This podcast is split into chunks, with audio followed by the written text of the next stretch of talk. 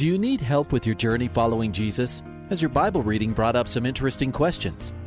Um, I, I, I need a prayer request. Is I've heard um, pastors talk about you can't get to heaven just with good deeds. I was just wondering what you guys think. Is, the, is there a correlation between the seventh trumpet and Revelations as the last trumpet, or is he talking about some other trumpet? Finally, a place to get answers. We're ready to take your prayer request and answer your Bible questions. Call in at 303 690 3000. Let's join Calvary Live right now. Good afternoon. Welcome to Calvary Live. This is Pastor Nick Cady from Whitefields Community Church in Longmont, Colorado. I'm here with you today, taking your calls and texts live on the air. I want to welcome those of you who are listening in Colorado and Wyoming on Grace FM. Welcome to the program. Uh, Grace FM's airing live, you know, all the way from Cheyenne, Wyoming, all the way down to Colorado Springs, even into parts of like Castle or Pueblo and um, Cañon City is the city I was trying to remember. So, hey, we're so glad to have you tuning in. Those of you listening here in Colorado and up into southern Wyoming. We also want to welcome those who are tuning in on the East Coast on Hope FM in Pennsylvania, New Jersey, and Maryland. Welcome to the program. And we are also uh, broadcasting on Truth FM in Tennessee and parts of North Carolina and Kentucky. Welcome to those of you listening on Truth FM. It's so good to see how God is growing the family of listening stations and people who are able to tune into this program. It's really cool to see. And we also have a lot of listeners who tune in online as well. But before we get to that, let me just remind you that those of you listening on the East Coast in the area around Tennessee, just remember that you're hearing this program on a one week delay, but we would still love for you to call in, and then you guys have the unique opportunity where you will be able to listen to yourself on the radio one week later after the show airs, and you can use that as an opportunity maybe to tell some friends and family, hey, tune into the radio, I'm going to be on at this and this time, and that might be a way for you to introduce them to listening to Christian radio and listening to this program and other Bible teaching as well. So, I also want to greet those who are listening online. You guys online are also hearing this show live. Welcome to the program. If you guys don't have our app yet, I really encourage you to go get it for your smartphone, for your tablet. It's totally free. Just go into the App Store, Google Play Store, and you can type in Grace FM just as one word. It'll come right up, totally free. Put it on your device, and you can listen to the show anywhere in the world uh, live. Not just this show, though, but all the other great programs and Bible teaching on Grace FM as well as music on Saturdays. So definitely get that app and tune in.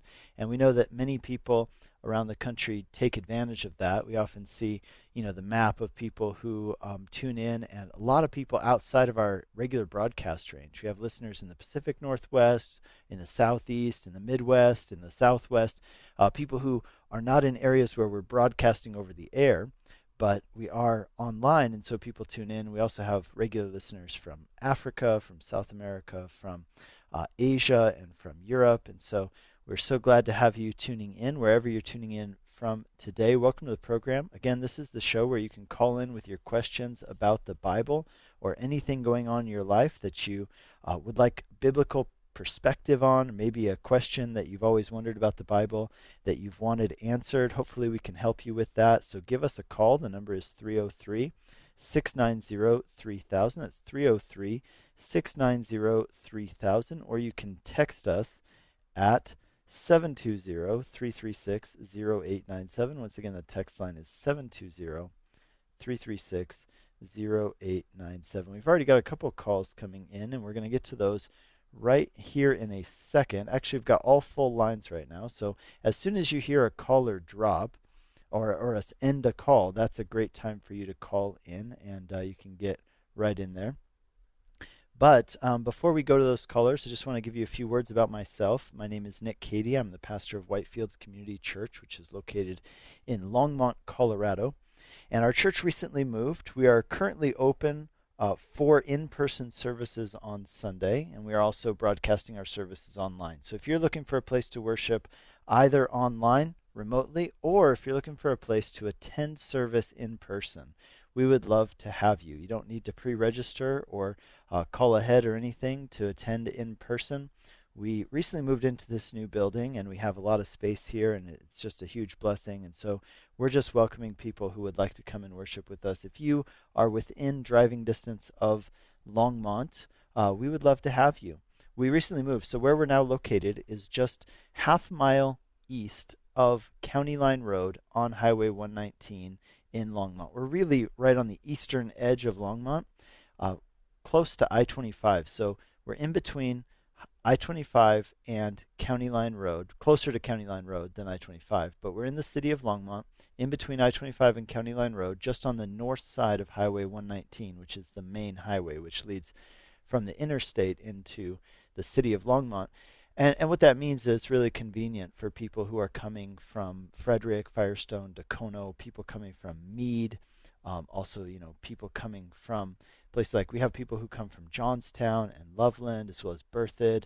Uh, over into from the west, we have people who come from Lyons and people who come from Boulder, Niwot, of course, as well. Hey, so if you are in, let's say, Berthoud or Erie, Lafayette, you can come right down County Line Road. We're really close there. So we'd love to have you. If you're in any of those areas or in Longmont or within driving distance, our address, for those of you who are interested, is 2950 Colorful Avenue. 2950 Colorful Avenue in Longmont. You just put that right in your GPS and you can even see where we're at on the map. We're just across the street on the north side of Highway 119 from Sandstone Ranch um, ballparks and you know the sports complex there, which is a big place for you know soccer and baseball. There's a skate park there and all that. So uh, we'd love to have you. You can find out directions. You can find all the information you need on our website at whitefieldschurch.com.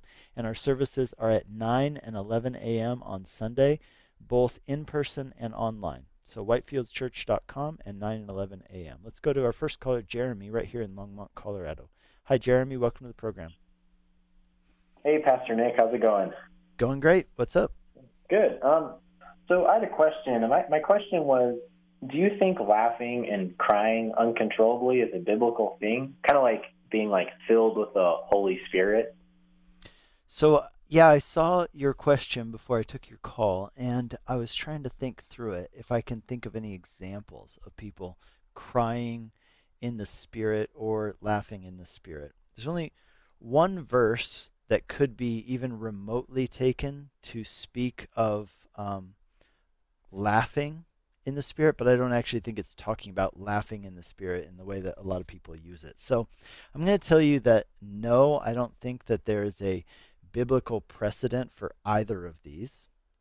But that doesn't mean that someone can't be moved by the Spirit and it result in some of these manifestations in some cases okay so so the verse that i'm talking about i'd have to look it up but it's in the psalms and it talks about how you have filled my mouth with laughter now that verse was taken uh, and used in times past, specifically like in the in the 1990s, it was used by some groups that really advocated for holy laughter and these holy, you know, laughter gatherings where they would talk about being drunk in the Holy Spirit.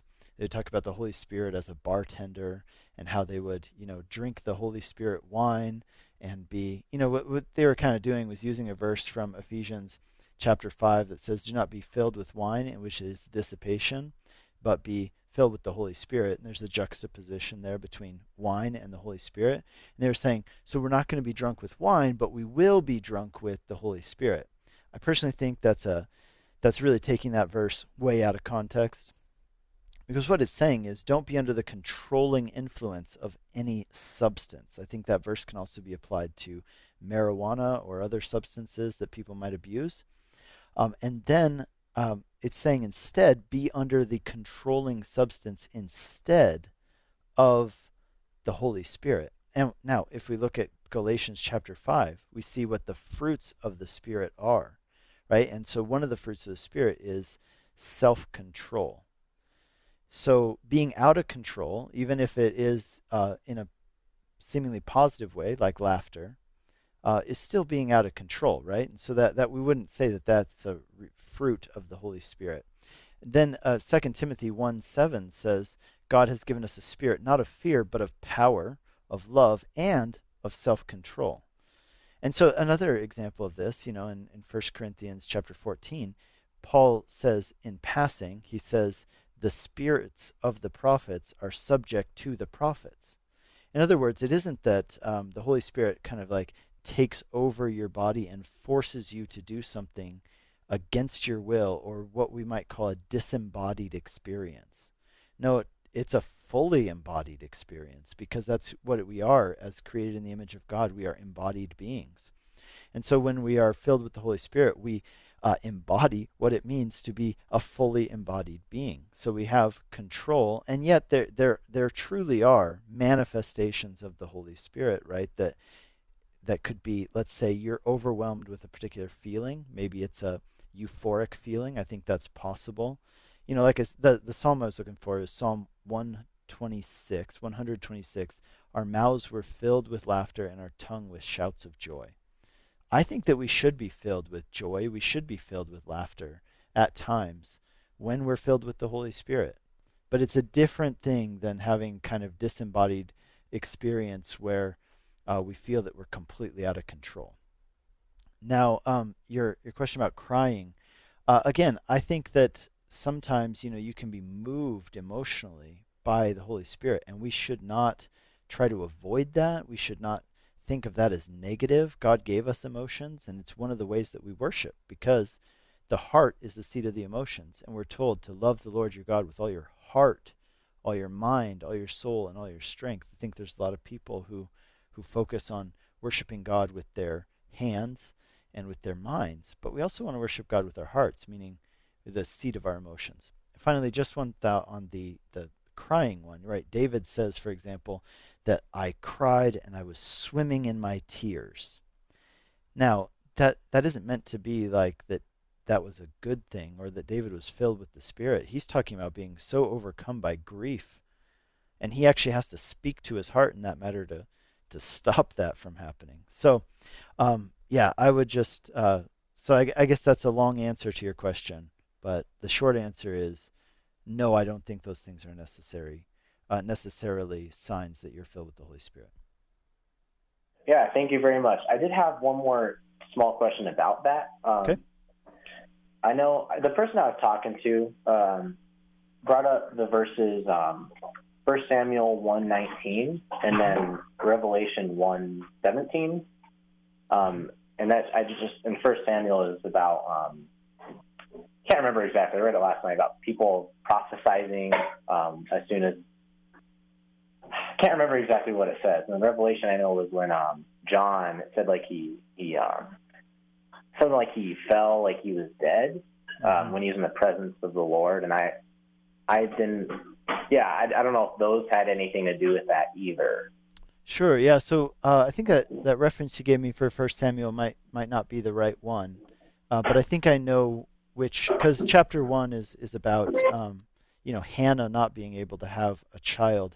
But if you go on down past like chapter 8 or chapter 9, this is where we meet Saul. And there's this instance, yeah. and I think this is what he's referring to, is that Saul um, ends up, it says that the Holy Spirit comes upon Saul and he prophesies. Yeah, and that's it, it. Yeah, and it does seem as if Saul, you know, is doing something which is very unnatural to him. And that, that verse, of course, did come to my mind as I was talking about this. Um, again, so what that gets into a whole discussion. Like we ha- we had this on our show a couple times last week, which was understanding different relationships with the Holy Spirit. And so when the Holy Spirit came upon Saul to prophesy, this is an example in the Old Testament and in the New Testament, by the way, of the Holy Spirit.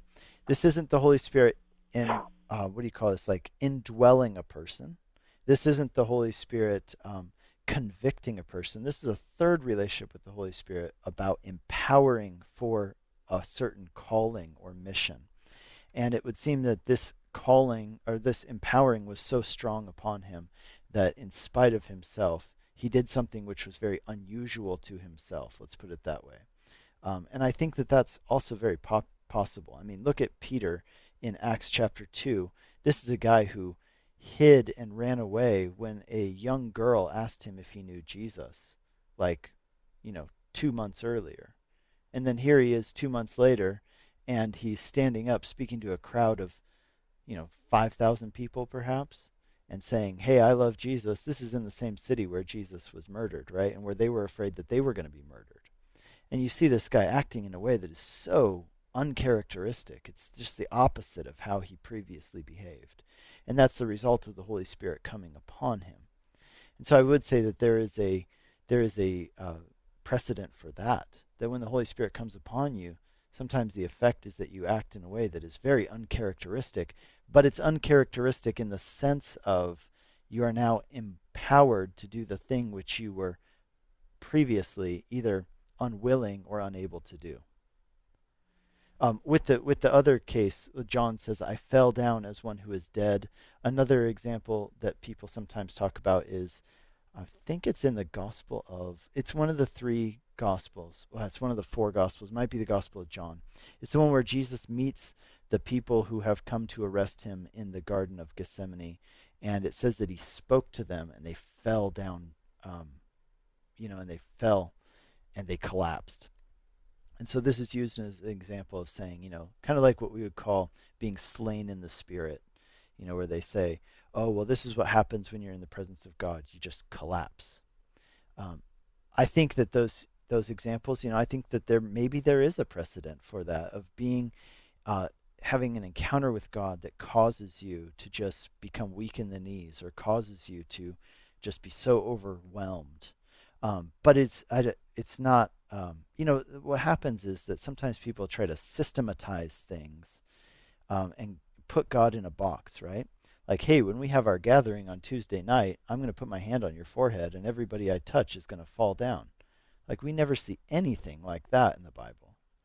Um, what we see is on rare occasions people being so overwhelmed by the presence of God that they, they couldn't stand. So I don't think those are necessarily the same thing. So, anyway, that that would be my response to that. Okay. Yeah. Thank you very much. That was very helpful. Cool. Thanks, Jeremy. God bless you. Yeah. You too. Thanks. All right. Bye bye. Hey, you're listening to Calvary Live. This is Pastor Nick Cady from Whitefields Community Church in Longmont, Colorado, taking your calls and texts live on the air. With that, we have one open line, so give us a call 303 690 3000. And let's go to our next caller, Amy in North Dakota. Hi, Amy. Welcome to the program. Amy, might have lost Amy. So I see that Amy had a prayer request, though, or a praise report. Let's go ahead and go to that praise report. I'll, I'll just read it out for you. Her praise report was this that we prayed for her fiance a few times who was in jail. He's now out of jail, and all of his charges have been dropped. So let's Let's pray for that. Heavenly Father, thank you for this good report. Uh, Lord, we do ask that justice uh, would be done in, in cases where uh, it's needed. But Lord, thank you for your mercy. Thank you for your grace in so many so many places in our lives. Lord, where would we be without your grace? We would be totally lost. And so, Lord, we're thankful for it. And we pray that Amy and her fiance, Lord, this would be the beginning of a new life together. They'd be able to get married. They'd be able to uh, get to to go to church together, to walk with you, and they to grow in you and put the past behind them. Lord, we just pray for uh, strengthening for them and their relationship in Jesus' name. Amen. Amen. All right, with that, we have two open lines. Give us a call. The number is 303 690 3000. That's 303 690 3000.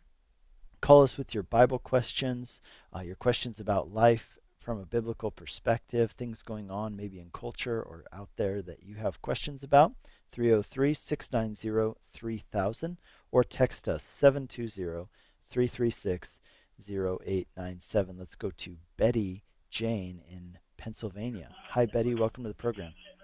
Hi, how are you? Doing great. What's up? Good. So I, I'm calling to ask you for prayer mm-hmm. um, for my grandchildren and my children um, that they are saved, that my daughter lets me speak to my grandson about Jesus. He's the only one that's saved. Mm-hmm. And uh, that they just love me anyway, even though I'm a Christian. so. okay. All right. Well, let's pray for that. Heavenly Father, we lift up Betty Jane to you and how exciting it is to have, you know, family coming into town. Lord, we pray that during this time you'd keep the family safe as they're traveling to and from where she lives. And Lord, we do pray that you just give uh, her favor in the eyes of the family, Lord, that um, she would be able to use her relationship as mother and grandmother to get to talk to them about the good news of the gospel and about the good news of Jesus. And Lord, we pray that it would be well received. And we thank you that she has this grandson who is able to stay with her, and the, the parents are good with that, and the, the grandson is happy to be there. Lord, we pray that you would use that relationship and help Betty Jane to have wisdom with how to share the gospel with her grandson in a way that really touches his heart and really gets to where he's at and what he needs. Lord, we pray blessing uh, upon her and this time they have together in Jesus' name. Amen. Amen. All right, Betty Jane, thank you for uh, calling in, and I really do pray that that time that you have with your family is blessed and that God uses it. Yeah, thank you. And also, I want to say, I, I went through a car fire, and I think I called in about it. I don't know if it was you or maybe somebody else, but um, everything really worked out so well. God really blessed me with a, you know, with a Subaru that has a lot of miles on it, but it's a great car, and uh, he, you know, really sweet. God is sweet, very awesome. kind. Awesome. Praise Amen. the Lord. That's great. Great to hear, Betty Jane. Thanks so much. Yeah. Okay. Take care. Thank you. Bye bye. Hey, listening to Calvary Live. This is Pastor Nick Cady from Whitefields Community Church in Longmont, Colorado. I'm taking your calls and texts live on the air today. A lot of calls today for a Friday, which is awesome. Let's keep them coming. Give me a call with your questions about the Bible. Uh, maybe you have a follow up question to some of the ones that we've already talked about. We'd love to hear from you as well. Um, and call us with maybe you have questions about how the Bible speaks to some current events. We'd love to discuss those with you as well. So give us a call 303 690 3000. It's 303 690 3000. Or you can text us at 720 336 0897. Let's go to Dana in Loveland, Colorado. Hi, Dana. Welcome to the program. Hi, can you hear me okay? I'm on Bluetooth. I can hear you great. What's up? Okay, perfect. So, um, I have a question. So, this is a scenario. So, I have an aunt. She lives in Washington with her family. We're not too close, but I was just wondering because she has exhausted the right to die with assisted suicide. Mm. And so she has some ongoing problems. She's like in her 90s, she's older. But I guess I'm just not too sure about how I feel about assisted suicide because, um, you know, I've always been raised to to, to uh, think that if you go before your time and you interfere with God's plan, that that's a sin and that's not okay. But I, I guess I I don't know. My second question is kind of off topic, but um, I just is there anywhere in the Bible that says dogs go to heaven? Because I just can't accept that they don't. okay. Well, let's I'm having talk a really about hard time with that. Let's talk about the first one, and then uh, we'll talk about the second one. Okay. So, um, yeah, euthanasia, right? Sometimes called mercy killing. It it can be a really difficult issue, right? Because we don't want to take our lives into our own hands. We shouldn't. Um, on the other hand, we don't necessarily, you know, we want to have mercy on people who are suffering. It's it's a tough one. Um, essentially, from a biblical perspective, we need to start with looking at what is life and what is death. Okay, so let's go all the way back there. What is life? The Bible would say that life has been created by God. It, it's a beautiful gift, but also death, on the other hand, is a result of the curse of sin.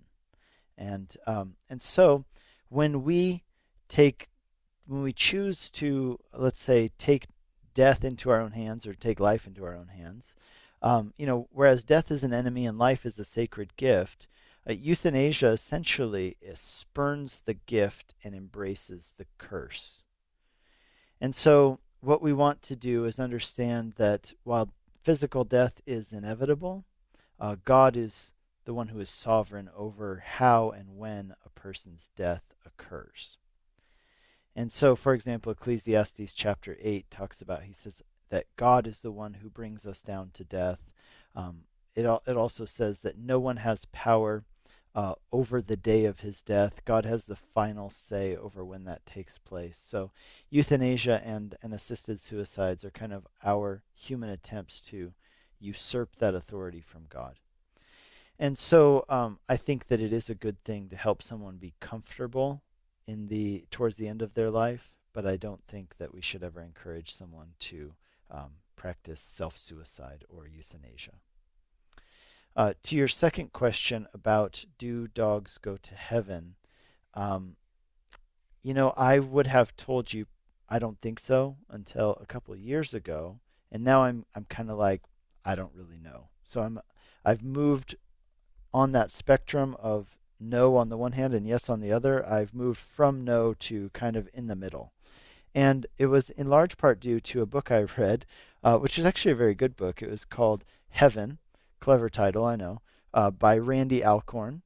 And so I would really recommend that book. He really advocates for the idea that animals will go to heaven. And part of the reason he advocates for it is not just because so so some people advocate for it because they say God loves us and wants us to be happy and how could heaven be heaven if you know your dog is not there. Well that that's where some people go. Randy has a much more nuanced argument which is to say that if if the essence of heaven is that it is a renewed earth. It is the culmination of what this world was meant to be if sin had never entered. So it's not just a re- restoration of Eden, it's actually a culmination of what Eden would have been and would have become over all the earth if sin and death had never come into the earth. So there will be a new heavens and a new earth, but heaven will be much more tangible than ethereal, right? So it's not just going to be floating around on clouds, uh, playing harps and being bored forever. Or, uh, you know, one of my favorites is how you'll hear sometimes pastors will be like, they'll have like worship for 25 minutes in their church, and then they'll get up and they'll be like, that worship was a preview of what we're going to do forever in eternity. And my thought is always, I love worshiping the Lord together, but I'm not sure I could do that for like eternity, right? So, uh, and the good news is that heaven is going to be much more uh, tangible than it will be ethereal. Meaning, there will be things that you can touch. It means that your loved ones, you're not, they're not just going to be wispy cloud people. They're going to be real people who you can uh, touch, dance. There will be things for us to do. And in that same vein, Alcorn, Randy Alcorn says that if heaven is a new heavens and a new earth, if it is uh, the fulfillment and restoration of what the world was meant to be apart from sin, well, animals were part of the this cre- creation and they bring glory to God. So then, why wouldn't it be that way in the end as well? There's also some some people who would look at like Isaiah, where Isaiah talks about what the new heavens, or where Isaiah talks about what the kingdom of God will be like. Let's use that term instead. Now, some people look at those verses, you know, where they talk about the wolf lying down with the lamb, or it's uh, the child playing at the den of the adder. And some people look at that and they say this is talking about the thousand year reign of Christ, which will take place before the, the judgment, great judgment day. Other people, on the other hand, and, and I find the argument pretty compelling, although there are arguments against it, but they would say that that's actually describing heaven the, and and therefore there would be animals in heaven. So long answer, ah, but check out gotcha. Randy Alcorn's book. And uh, I gotta let you go because we come up to our halfway point in our show. So hey, thanks for the question. God bless you. Hey, you've been listening to Calvary Live. We'll be right back in two minutes' time. All open lines. Give us a call 303 690 3000.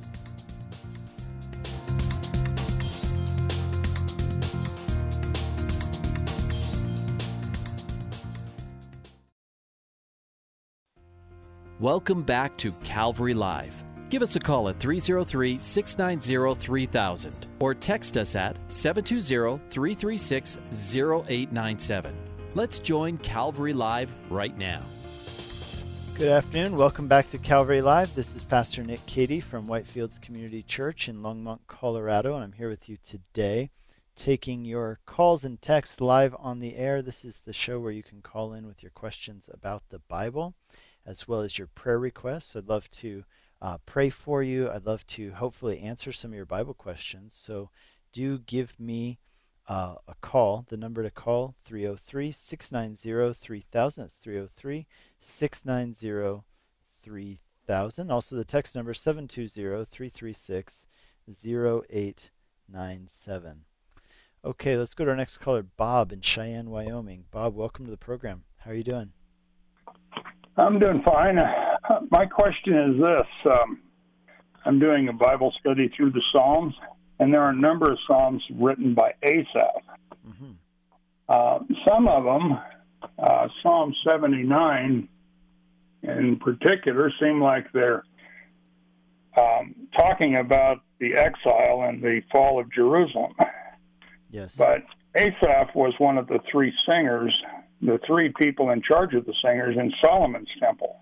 Mm-hmm. So here's my question Is it a different Asaph that wrote this, or is it a prophetic psalm? Because the Asaph of, of the temple would have been three or four hundred years before. Yes. Um, the, yeah. So um, I'm I'm looking into that right now. It's a great question, by the way, because here's what Psalm 79 says, for the sake of our our readers who are looking it up. Um, it says this O God, the nations have come into your inheritance. They have defiled your holy temple.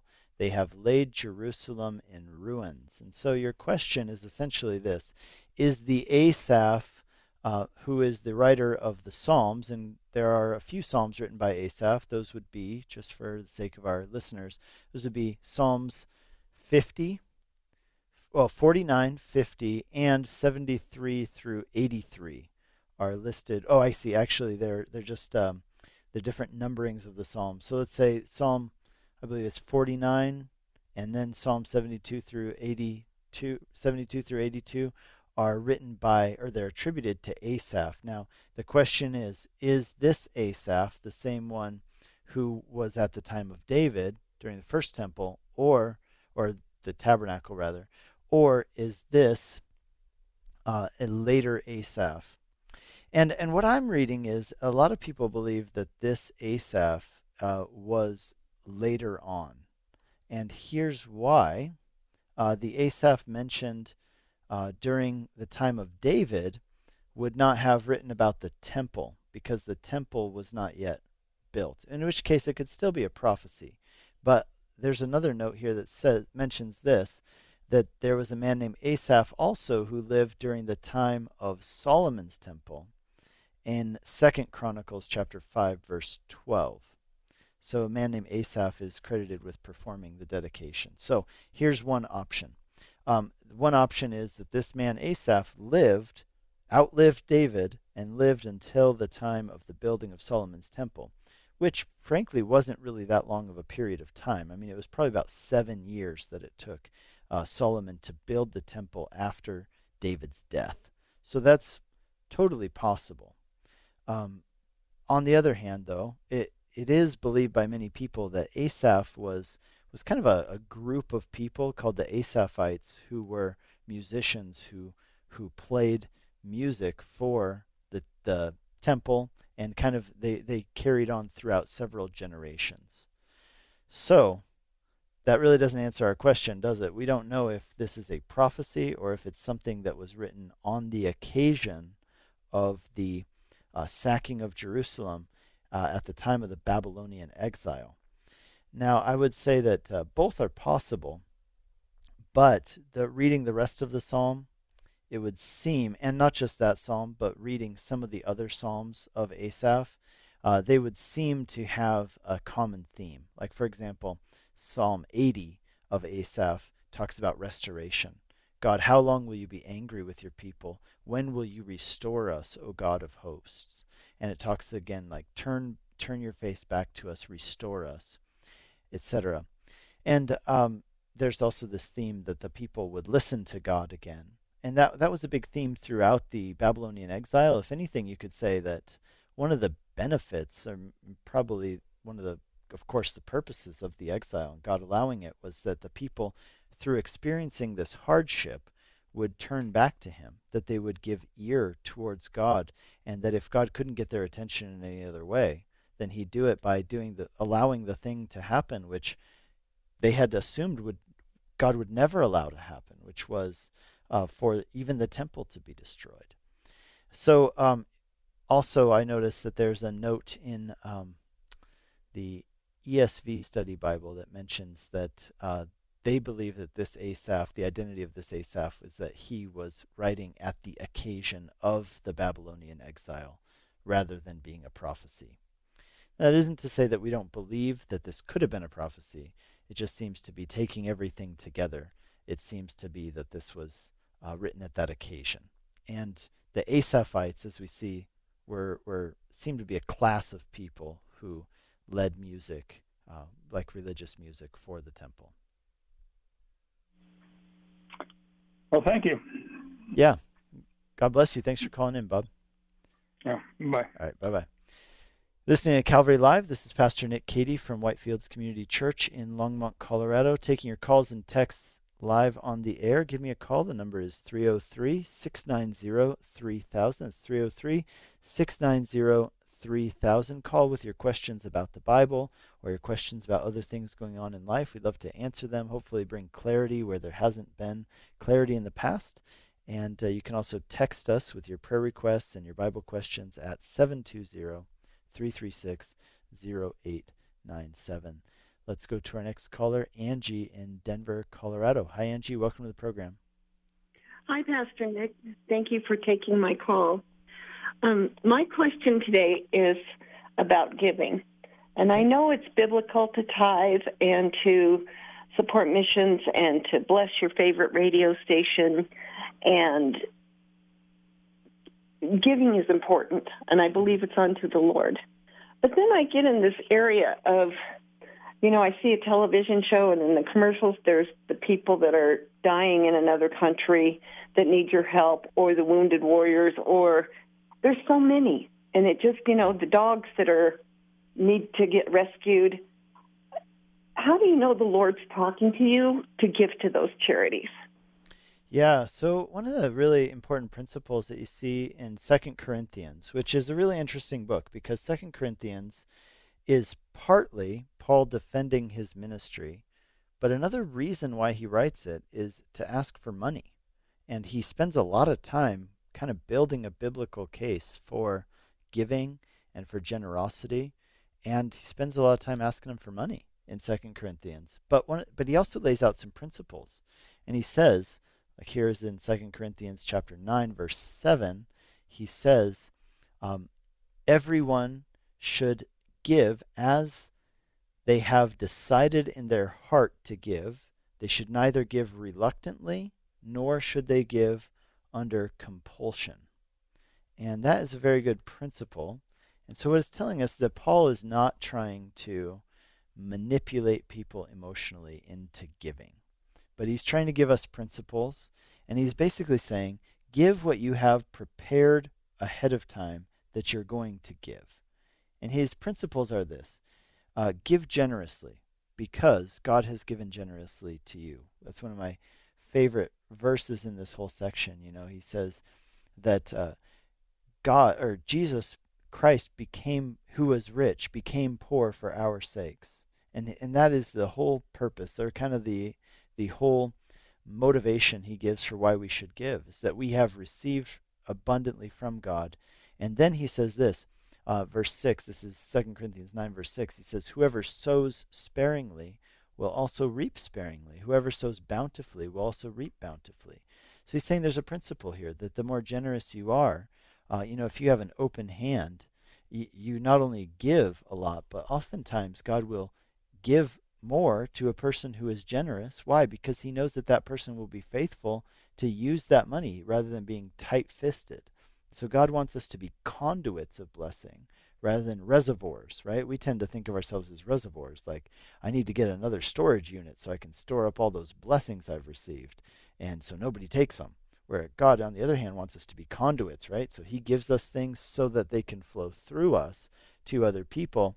And we see that principle like with Abraham in Genesis chapter 12. He says, I'm going to bless you so that you can be a blessing to others. And that, that same principle applies to us as well. So that, that's the principle here. Be generous because God has been generous to you. But secondly, never let it be that you are being emotionally manipulated into it, either by guilt or by tugging on heartstrings. But it, but it says this each one give as they have decided in their heart, not reluctantly or under compulsion. And so, you know, what this means in practice is this. The truth is, there are a lot of things that you could give to, and there are a lot of needs in this world. And so, what you should do is, rather than in the moment choosing, you know, oh, wow, this thing is really, you know, twisting my heartstrings, pray about it, you know, at a time before. So, not, not Sunday morning at 10:05 when they're taking the offering the offering basket is coming down the aisle, but you know the night before or, or let's say weeks ahead of time. You, pray about it and you give princip or principally, right, or principled in a principled way that says, here are the things that I believe, here are the things that I want to support, um, and you decide and make a plan. So I would tell you it is absolutely a good idea to make a plan. Even the idea of tithing kind of teaches us to make a plan, make a budget of sorts in a in a way, right? We're giving 10%, however much that is. That's going to the work of God. Now, I also think that, you know, 10% is not like the cutoff line, right? Like I've given 10%, therefore I can't give any more. I must spend the rest of my money on myself. No, no, no. It's, um, you know, 10% towards the work of God is a great biblical principle. And then beyond that, hey, I can be generous all I want with the rest of what God's given me. Uh, it also tells us that we should make sure we take care of our families too, right? I, I have literally met people who are so generous that they don't take care of um, their own family's needs. And so we have to walk that line as well. But that would be my advice. Uh, don't be manipulated into it. Pray about it at a time when, you know, kind of like, um, it's kind of like the difference between making a grocery list before you go to the grocery store or just showing up at the grocery store and hungry and just buying a lot of things that you might not need. So make a plan, pray through it, and then uh, budget it in. Excellent. Thank you so much. You bet. God bless you, Angie. Thanks for calling in. Bless you too. Right, bye bye. Hey, listening to Calvary Live. This is Pastor Nick Cady from Whitefields Community Church in Longmont, Colorado, taking your calls and texts live on the air. We have all open lines, so it's a great time to call in. We could probably take one or two more calls at least by the end of the show. So if you've been waiting for an opportunity to call in with your question about the Bible or your prayer request, now would be a great time to do that. You can call us at 303 690 3000. That's 303 690 3000. Or you can text us at 720 336 0897. Uh, before we go to our text line, there's two things that I would like to do. One of them is I want to tell you about uh, something starting up at our church very soon. So, if you missed the beginning of the show where I talked about uh, our church, let me take the opportunity now to just give you a personal invitation to join us at Whitefields Church in Longmont. That's the church that I pastor. I'll be preaching this Sunday uh, from a great passage in 2 Kings chapter 5, which is about leprosy and how Naaman the Syrian was healed of leprosy. And that's a picture of what God does for us in Christ. Can't wait to share that message with everybody. Love for you to be there. Come check us out at Whitefields Church in Longmont. We are a Calvary Chapel affiliated church here in this great city. Our website, where you can find directions, you can also watch our services live on our website, is whitefieldschurch.com. That's whitefieldschurch.com. And if you'd like to come in person, our services are at 9 and 11 a.m. on Sunday mornings, and our address is 2950 Colorful Avenue in Longmont. So 2950 Colorful Avenue, Longmont, Colorado.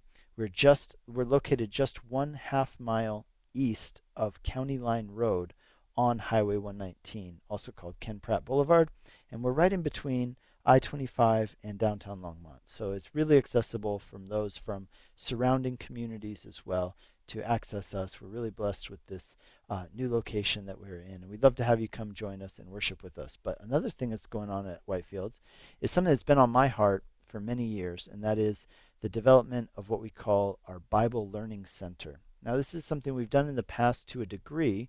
We've had different classes on things from church history to hermeneutics and how to how to interpret the Bible. But we are starting up in our new building with dedicated classrooms, our Bible Learning Center. And uh, I like to think of it as Bible college for people who don't have time to go to Bible college. You could think like community college meets Bible college, uh, located here in our church. And so we'd love to have you come up if you're interested. It's going to start out on October 5th.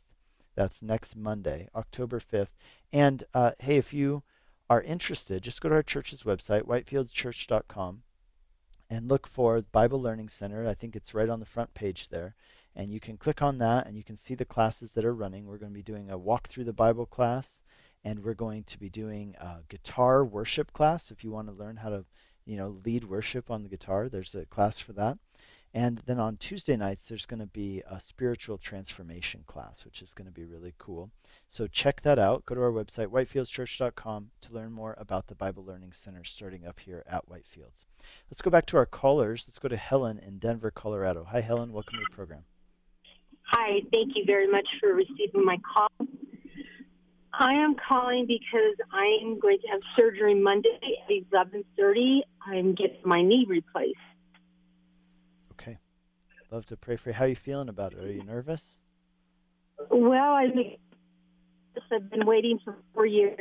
This through through workmen's comp. I've been injured twice on the same knee, mm.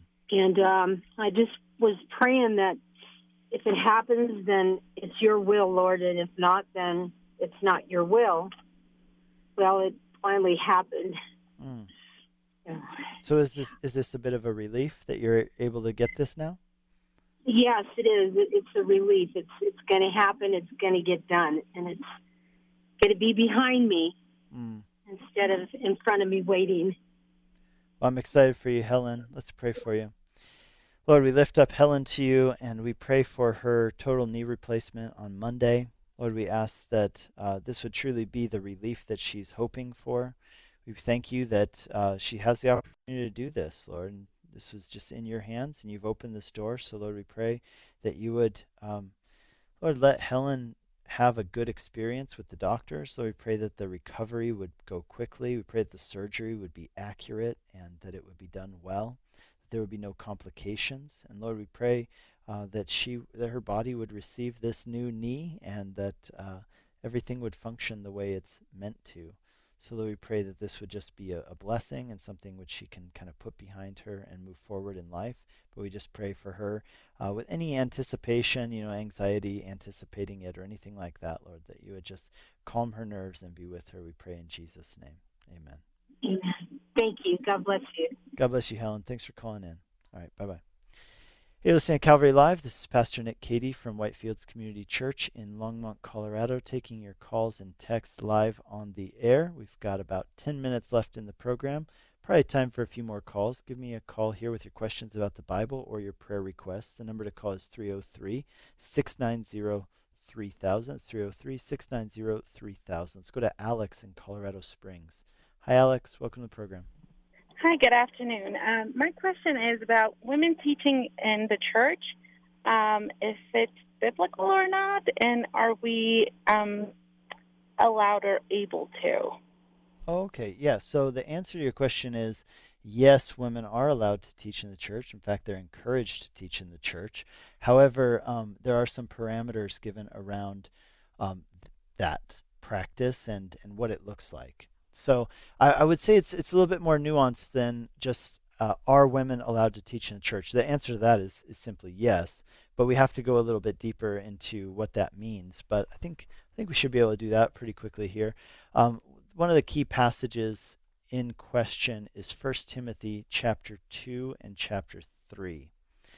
And a lot of times uh, people read these verses in isolation from each other, and I think it leads to a lot of confusion kind of on both sides, both on the side of people who say no women shouldn't teach and those who say yes they should. Uh, I think that in order to understand this passage correctly, we have to take it in its full context, which means we have to take understand that the chapter and verse designations were not originally in the letter, right? And so when Paul was writing to Timothy, he didn't say, "Okay, now I'm finished with chapter 2 and I'm going to write a large number 3 because this is now my third chapter. No, those were added much later, and the reason why those numbers were added later is, of course, to help us navigate the Bible, which is very helpful, except when it isn't, right?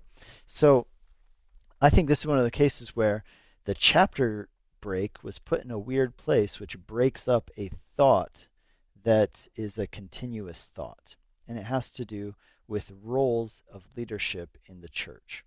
And so here's what Paul's saying at the end of chapter 2, which again was, was a continuous thought in the original text. Um, he says, he's speaking about women in the church, and he says, uh, I do not permit, this is verse 12, I do not permit a woman to teach or to exercise authority over a man. And then you might say, well, that sounds um, a bit harsh. And then um, he says, starting in verse 3, he says, This saying is trustworthy. If anyone aspires to the office of overseer, he desires a noble task. And he goes on to explain that an overseer must be many things. But the first thing, or actually the second thing he says, he says an overseer must be, a, number one, above reproach. But secondly, the husband of one wife. Now, the only way to be a husband of one wife, of course, is to be male. And so he is saying here that when it comes to overseers, uh, they must be that that designation is limited to men. Now, let me make this clear. This is not a distinction in terms of value, and it's definitely not a distinction in terms of ability. Uh, just because a person is male does not mean that they are a better teacher, and uh, it does not mean that they are uh, of any more value by any any any way possible. But it is a matter of, I guess you would say, parameters as far as roles in the church. And so, when he says this phrase, "I do not permit a woman to teach or to exercise authority," later on he says what the role of an elder or an overseer is. And what you find is that an elder and overseer is one who teaches and exercises authority. So what he's saying there in verse chapter 2 verse 12 is that what he doesn't permit a woman to do is to be an elder. Now that's really important because here's why. There are other places in the Bible and, and in the writings of Paul specifically where Paul actually gives parameters for women sharing and teaching in the church. So, for example, in Titus, another letter written by Paul, um, he talks about how older women are to teach the younger women. And so there's there's an example. Women are called to teach in that area. The older women are to teach the younger women. But there's another example which is actually you might say, okay, so are women only allowed to teach other women? Well, there's another example, and this is in 1 Corinthians chapter 10 and 11. I believe it's actually chapter 11. I'm going to check it out real quick. Um, it's yeah, it's chapter 11, and here here's what he's talking about. Sometimes this gets overlooked because it's in a broader discussion about head coverings. But you know, people are like, "Oh, head coverings," you know, yada yada yada. But here's what's so important about this head coverings part, is that um, the head coverings. It says this that if a woman wants to prophesy in the church or to pray, so to pray or to prophesy in the church, then she can do so, but she must do so with her head covered. Okay, so now think about this. Uh, the woman is speaking in the church with her head covered, which is uh, really important in those days because it was a representation of the fact that a woman was married. If she was married, then she needed to dress as a married woman would dress. In other words, it would be unbecoming of a woman who was married to not wear a head covering, which was the symbol that you were married. It'd be kind of like today, you know, going to church but taking off your wedding ring before you went to church. That would be inappropriate. So, anyway, he's in this discussion about how uh, head coverings should be worn in church, but he mentions that women are to do this when they pray and when they prophesy before the church. Now, this is a mixed congregation, it's not just women.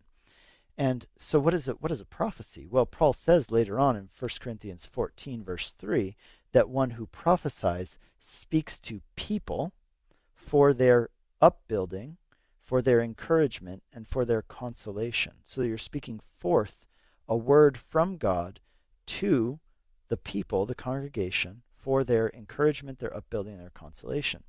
So that what Paul's giving here is a precedent that uh, women are allowed to speak to the mixed congregation, but they're to do so under proper authority, and when they do so, um, they they are to you know they they can pray, they can speak to people a word from the Lord, upbuilding encouragement and consolation. What they're not allowed to do is to function in the role of an elder, which is the, the role that you know the elders together are setting the doctrine for the church and exercising church discipline or authority. So I know that was a um, a bit of a long answer, but uh, did I answer your question for you? Absolutely. Thank you so much. God bless. Okay. Thanks, Alex. God bless you. Bye bye. Hey, listening to Calvary Live, we've come up to the end of our program. Um, we have a few minutes left. In these few minutes that we have left, I just want to mention one thing, and that is that uh, last night it was announced that President Donald Trump and First Lady Melania Trump uh, have come down with COVID 19. Um, also, I was just right before the show, I got a message from a pastor friend of mine in New Jersey. His name is Ed uh, Sepanowski. And Pastor Ed has also come down with um, coronavirus. Now, this isn't Pastor Ed here from Grace FM. This is uh, Pastor Ed Sepanowski in New Jersey. But I would like to uh, pray for um, this pastor in New Jersey, and I'd like to pray for uh, the President and the First Lady as well as anyone else out there who is suffering either from COVID or from repercussions related to COVID 19. Heavenly Father, we lift up to you um, our, our country right now and the world and people who are suffering from uh, COVID 19 and related you know, complications. Lord, we pray for President Trump and First Lady Trump, Lord, that you would heal them of the coronavirus, Lord, that you'd heal them from uh, COVID 19, and Lord, that they would be well. Lord, we also pray for Pastor Ed Sepanowski in New Jersey, Lord, that you would heal him and that he would have a full recovery. And Lord, we think of many others out there. Um, we think of the 200,000 people who have lost their lives in this past year just in the United States to this terrible disease. Lord, we pray that you would bring comfort and healing to families who have lost loved ones. Lord, we pray that you would bring an end to this pandemic and to this disease. And Lord, would you help us as the people of God to navigate this situation? Lord, help us to navigate it wisely. Help us to navigate it lovingly. And Lord, help us to uh, use the unique opportunities that this situation affords us for your glory and for the preaching of the gospel and for the furtherance of your kingdom. Lord, pray, we, we ask that you'd show us ways that we can be making a difference and helping people who are have been affected either economically or health wise by this uh, disease. And we pray that you'd lead us as your people in Jesus' name. Amen. Hey, you guys, you've been listening to Calvary Live. My name is Nick Cady from Whitefields Community Church in Longmont, Colorado. Check us out online, whitefieldschurch.com. We'd love to have you join us this Sunday, 9 and 11 a.m. here in Longmont, 2950 Colorful Avenue. Uh, God bless you guys. I'll be with you again next week. Have a great evening and a good weekend. You've been listening to Calvary Live. Tune in next time for prayer and God's Word.